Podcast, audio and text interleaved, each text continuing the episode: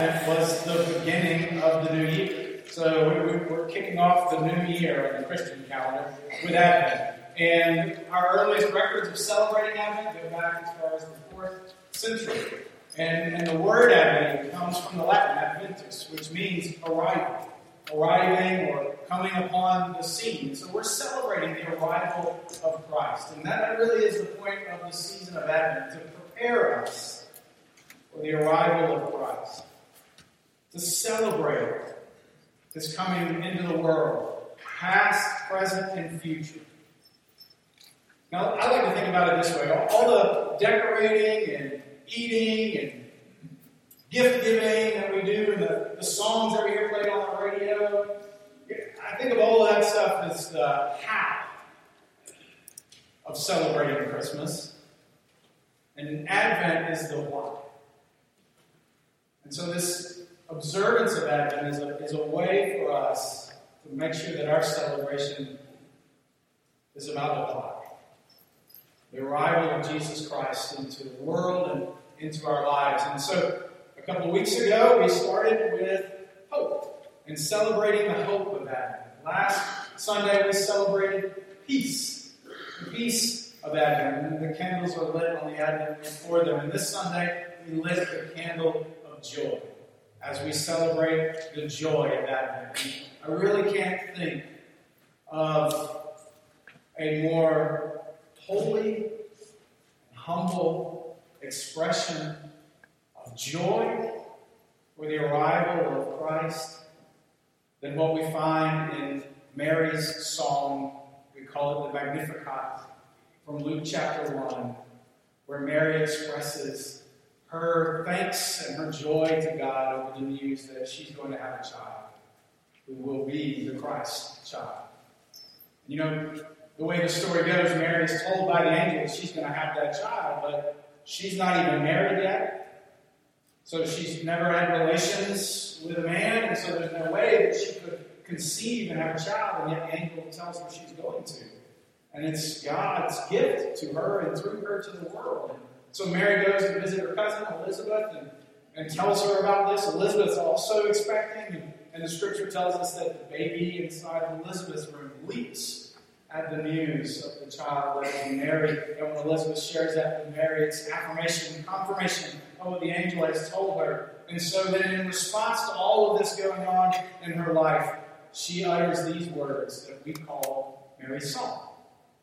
Now, I'm going to read them for us from Luke chapter 1, I'm reading verses 46 through 55, and they'll be on the screen here as well. Mary said, With all my heart I glorify the Lord. In the depths of who I am, I rejoice in God my Savior. He has looked with favor on the low status of his servant. Look, from now on, everyone will consider me highly favored, because the mighty one has done great things for me. Holy is his name. He shows mercy to everyone, from one generation to the next, who honors him as God. He has shown strength with his arm. He has scattered those with arrogant thoughts and proud inclinations. He has pulled the powerful down from their thrones and lifted up the lowly. He has fulfilled the hungry with good things and sent the rich away empty handed. He has come to the aid of his servant Israel, remembering his mercy just as he promised to our ancestors, to Abraham and to Abraham's descendants forever. This is the word of God for the people of God. Thanks be to God.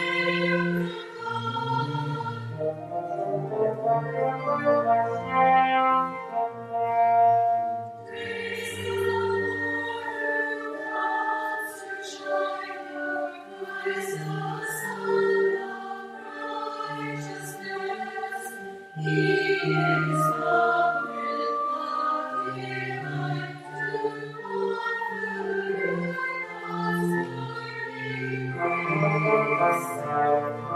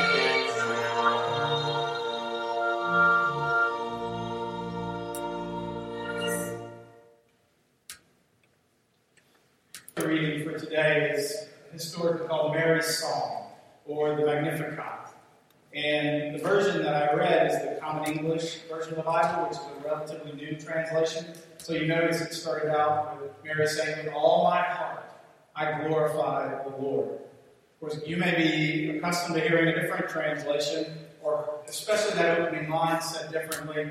Uh, my soul magnifies the Lord, is often how the Magnificat is known to start. But I think even just those different translations and different wording help us get a full picture of what's going on there. For instance, where maybe traditionally we heard my soul, in this version, Mary says, with all my heart. So put together, it gives us this understanding of where she's coming from, from the depths of who she is, with everything about her. This is her response to God. From her soul, with all our heart. Maybe you know what I mean if you've ever said these words or had them said to you. I love you with all my heart. you know what that's meant to convey. And then it's the same as well, where on one translation it says that I glorify the Lord or I magnify the Lord. Right? To, to magnify something is to make it bigger. And to glorify something or someone is to make a big deal out of them. And so what Mary's saying is from the very depth of who I am, I'm going to make a big deal out of God and out of the Lord for what He has done and what He's doing. And so our scripture reading today opens with Mary saying, With all my heart I glorify the Lord. In the depths of me I rejoice in God my Savior. Now, personally, when I think of someone joyfully making a big deal out of someone else with all their heart and soul, in anticipation of their arrival, and especially at this time of year, I think of one particular scene from an iconic, classic Christmas movie. Maybe the classic Christmas movie. It, it's our favorite one in my house. You know the movie I'm talking about, of course.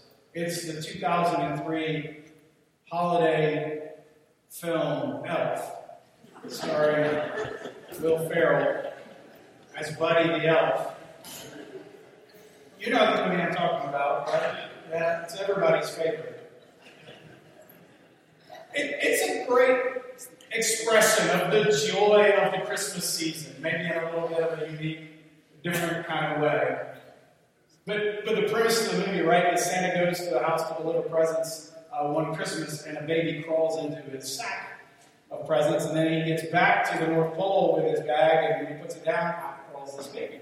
And so now all of a sudden there's a human baby at the North Pole, and the elves adopt the child and raise him, and he becomes one of the elves, except he's three times as big when he grows up. And, and so then he finds out that he's not really an elf, and that he has a father who lives in New York City. And so Buddy the elf sets out to find his dad in New York City.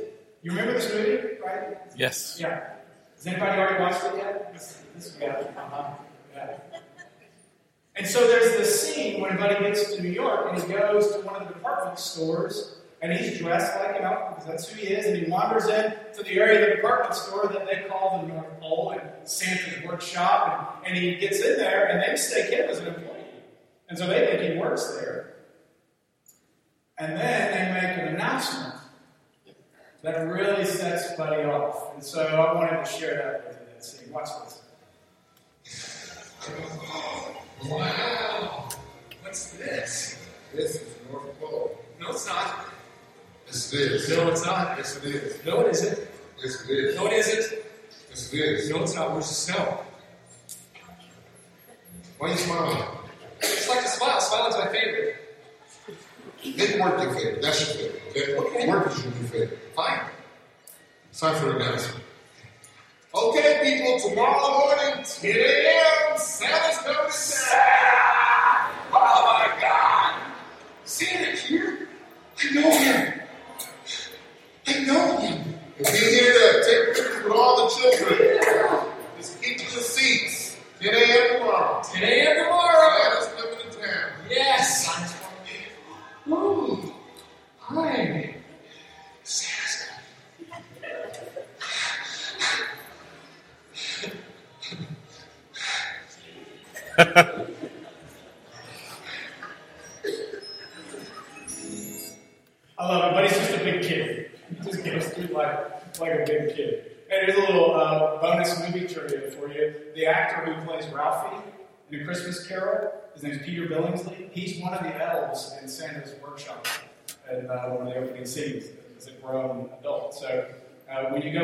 the movie, because you know you will, watch those opening scenes in Santa's workshop and see if you can pick him out. But I love Buddy's childlike amazement and wonder and awe and appreciation for the Christmas season. I think Jesus holds a special place for him. In fact, he said so when he told his disciples that truly entering into the kingdom of God means approaching God with the faith and wonder of a child. Like what?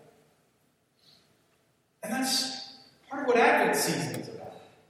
The anticipation, the excitement, the expectation, waiting for Christmas to arrive. Welcoming God's kingdom into the world and into our lives like a child, with the joy of Buddy the Elf. I think Buddy has the same childlike joy at Christmas that I envision Jesus wanting for every one of us. Christ has come. And that gift gives us joy, excitement. Like Mary said, I rejoice. This is to be enjoyed and celebrated. Now, I think a childlike joy may be more significant and sophisticated than we give credit. Because when I think of childlike joy, I think of delight. I think of an inquisitive, open mind, believing, trusting, intuitive, genuine. I don't think a childlike faith is a blind faith. Because a childlike faith asks questions, lots of questions. I don't think it's a dumb faith. Because a, a childlike faith is a thinking faith. Love God with all your heart, with all your soul, with all your mind. I don't think that a childlike faith is a dull faith or a boring faith. Because a childlike faith is exploring, learning, adapting. Jesus is calling anyone who would enter heaven, who would live into the kingdom of God, come in like a child. So I picture Buddy the Elf with wide eyes and eagerness and anticipation and openness. Not unlike probably all of us on Christmas morning at some point in our lives, no matter how old, but I guess especially when we were young. You know that feeling on Christmas morning? You wake up expecting, anticipating that there's going to be a present for you. I don't know what it's been like in your house, but in our house with our children, at least when one of them is up, then all of them are up. And if they're up, we're up. No matter what time of day or morning, and there is no stopping that momentum that is headed toward the Christmas tree, right? With all of that excitement and joy, I, I wonder if there's any feeling of joy that can rival that of a child opening a present at Christmas. Except maybe the joy of a parent watching their child open their present on Christmas. Which makes me think of one particular Christmas when I was a child. Coming into the living room on Christmas morning. Now, Santa didn't bring our presents to put them under the Christmas tree. Santa put our presents on the fireplace. I don't know if he just couldn't make the rest of the journey from the fireplace to the tree or what, but that's where our presents went. And, and I remember this particular Christmas, I came into the living room that morning hoping, filled with joy, expecting, anticipating one specific gift. Have you had that moment where there was the one thing that you wanted for Christmas? Well, for me, that Christmas as a child, the one thing I wanted more than anything else was the Millennium Falcon. yeah? You remember this? Anybody? And I don't mean like a little Millennium Falcon. I mean like the one, you know, that you couldn't even get your arms around, it felt like as a kid. And you could even take the cover off the back and see inside of it, and, and that little round chess table or whatever that Luke Skywalker sat at. Do you remember what I'm talking about? Yes. Yeah. I mean, this was the one thing I wanted more than anything else. And so I came in that Christmas morning expecting, hoping for it, filled with joy to get this gift. And as far as I can remember, fact that my mother mother's in there is not going to change the way I tell this story. As far as I can remember, the first present I reached and grabbed and opened was not a Millennium Falcon, it was socks. Pack socks. Have you had that experience where you just knew you wanted a Millennium Falcon, and you got socks. or underwear, t shirts, or whatever it was. And all of that joy. you know. Because it was completely lost on me that somebody knew that even though I wanted the Millennium Falcon, I needed some socks. and okay, now that I'm a few years separated from that experience and I've had time to recover and get over it and understand the wisdom of it, um, it makes me think about the gift that we all receive at Christmas time. The gift of the Christ child. And how we experience that. Because sometimes we experience it in Millennium Falcon kind of ways, you know, just exciting, sparkly, shiny, cool, enjoyable, fun kinds of ways. And sometimes we experience it in packs of socks kind of ways, more practical, necessary, important to living life kind of ways. Like we, we receive the gift of the, the freedom of Christ and the forgiveness, the, the grace and the mercy, and it brings a smile to our faces. And we're so thankful and filled with joy in receiving this gift this way. And sometimes we receive the gift and it addresses our character and our attitudes and our habits. The way that we behave and think and treat other people. And we receive the gift in those kind of ways. Which is part of the power of the story of Mary's song of how Mary receives the news of the gift of the Christ. Mary's response to this gift gives us a completely different framework by which to even think about it. And now, let's be real about Mary for a minute, too, okay? Because that good news was a mixed bag at best for her. Right?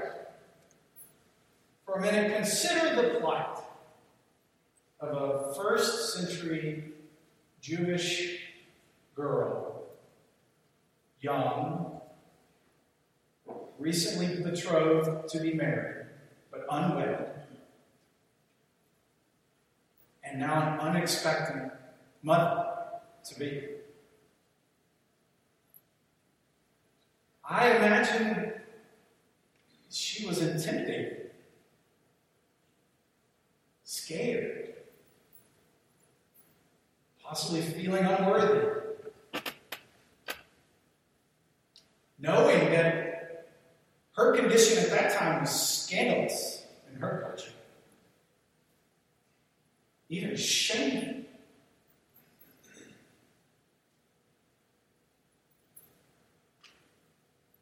And there may be some folks in the room here today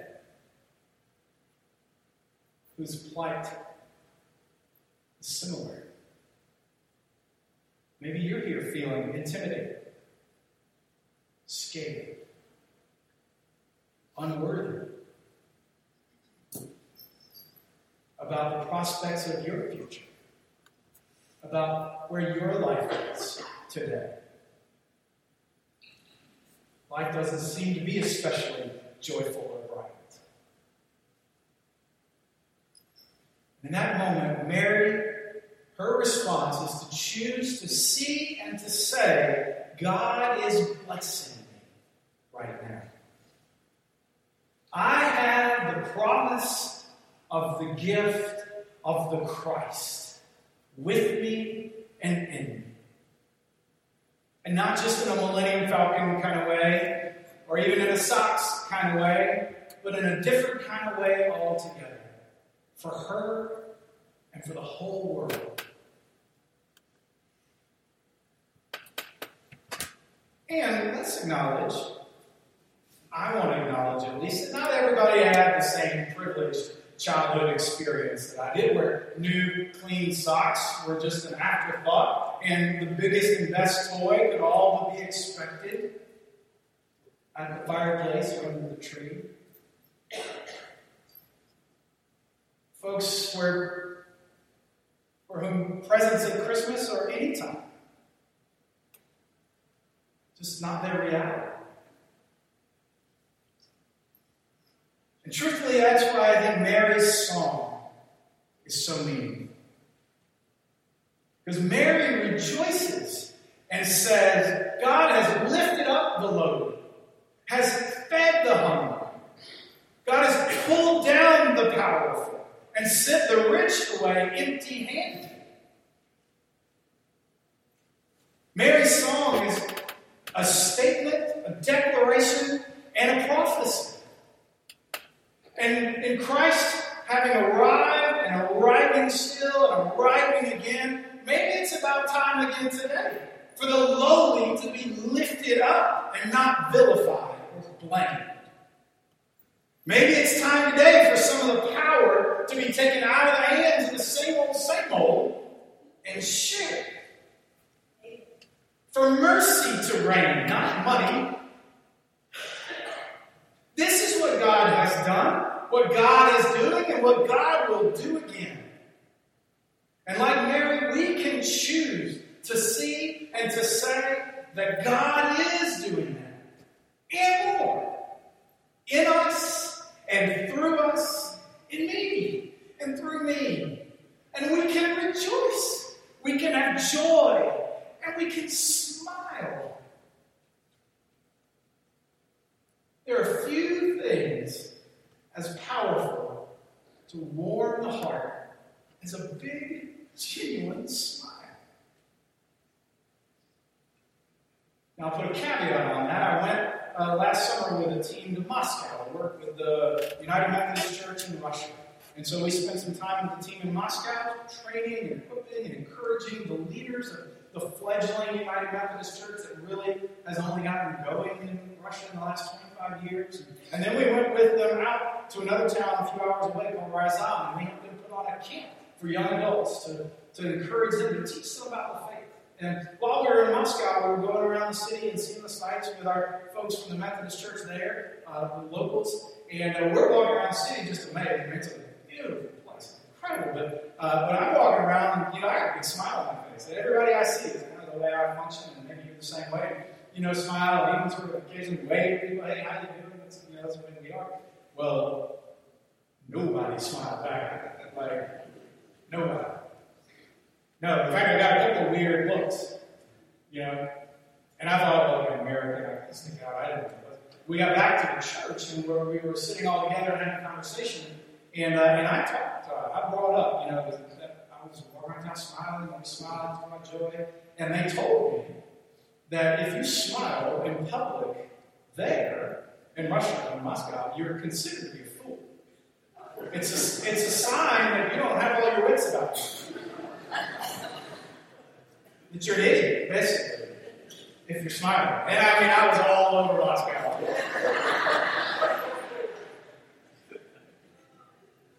okay, so fair enough, but I shared with them that for me that was okay to a certain extent. In fact, there's scripture that tells us that our faith will seem like foolishness to the world. And so I'm going to keep on smiling, even if it seems foolish.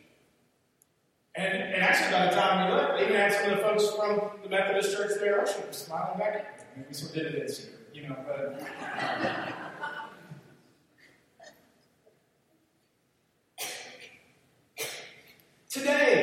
we can receive the gift of joy.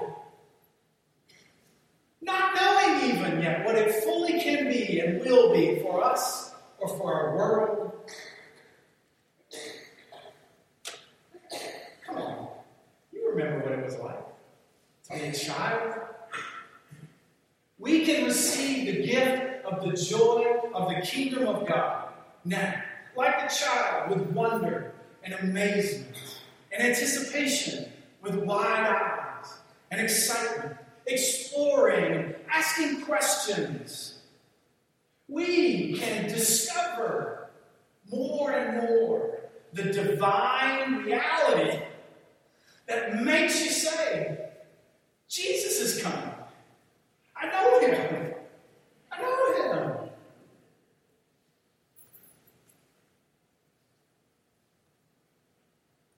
Oh, that we, just even start here in this group. That we would receive the joy of Christmas.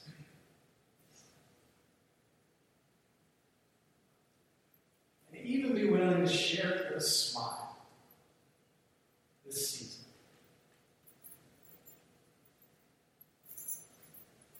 In just a minute, we're going to finish with our closing hymn.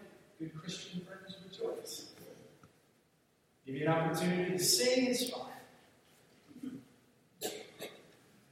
But as you do and you reflect on Mary's song, how she received this gift, it for you? This Christmas season, this Advent season, preparation and celebration, to receive the joy of the kingdom of God. And it doesn't matter how old you are. It doesn't matter what you've been through.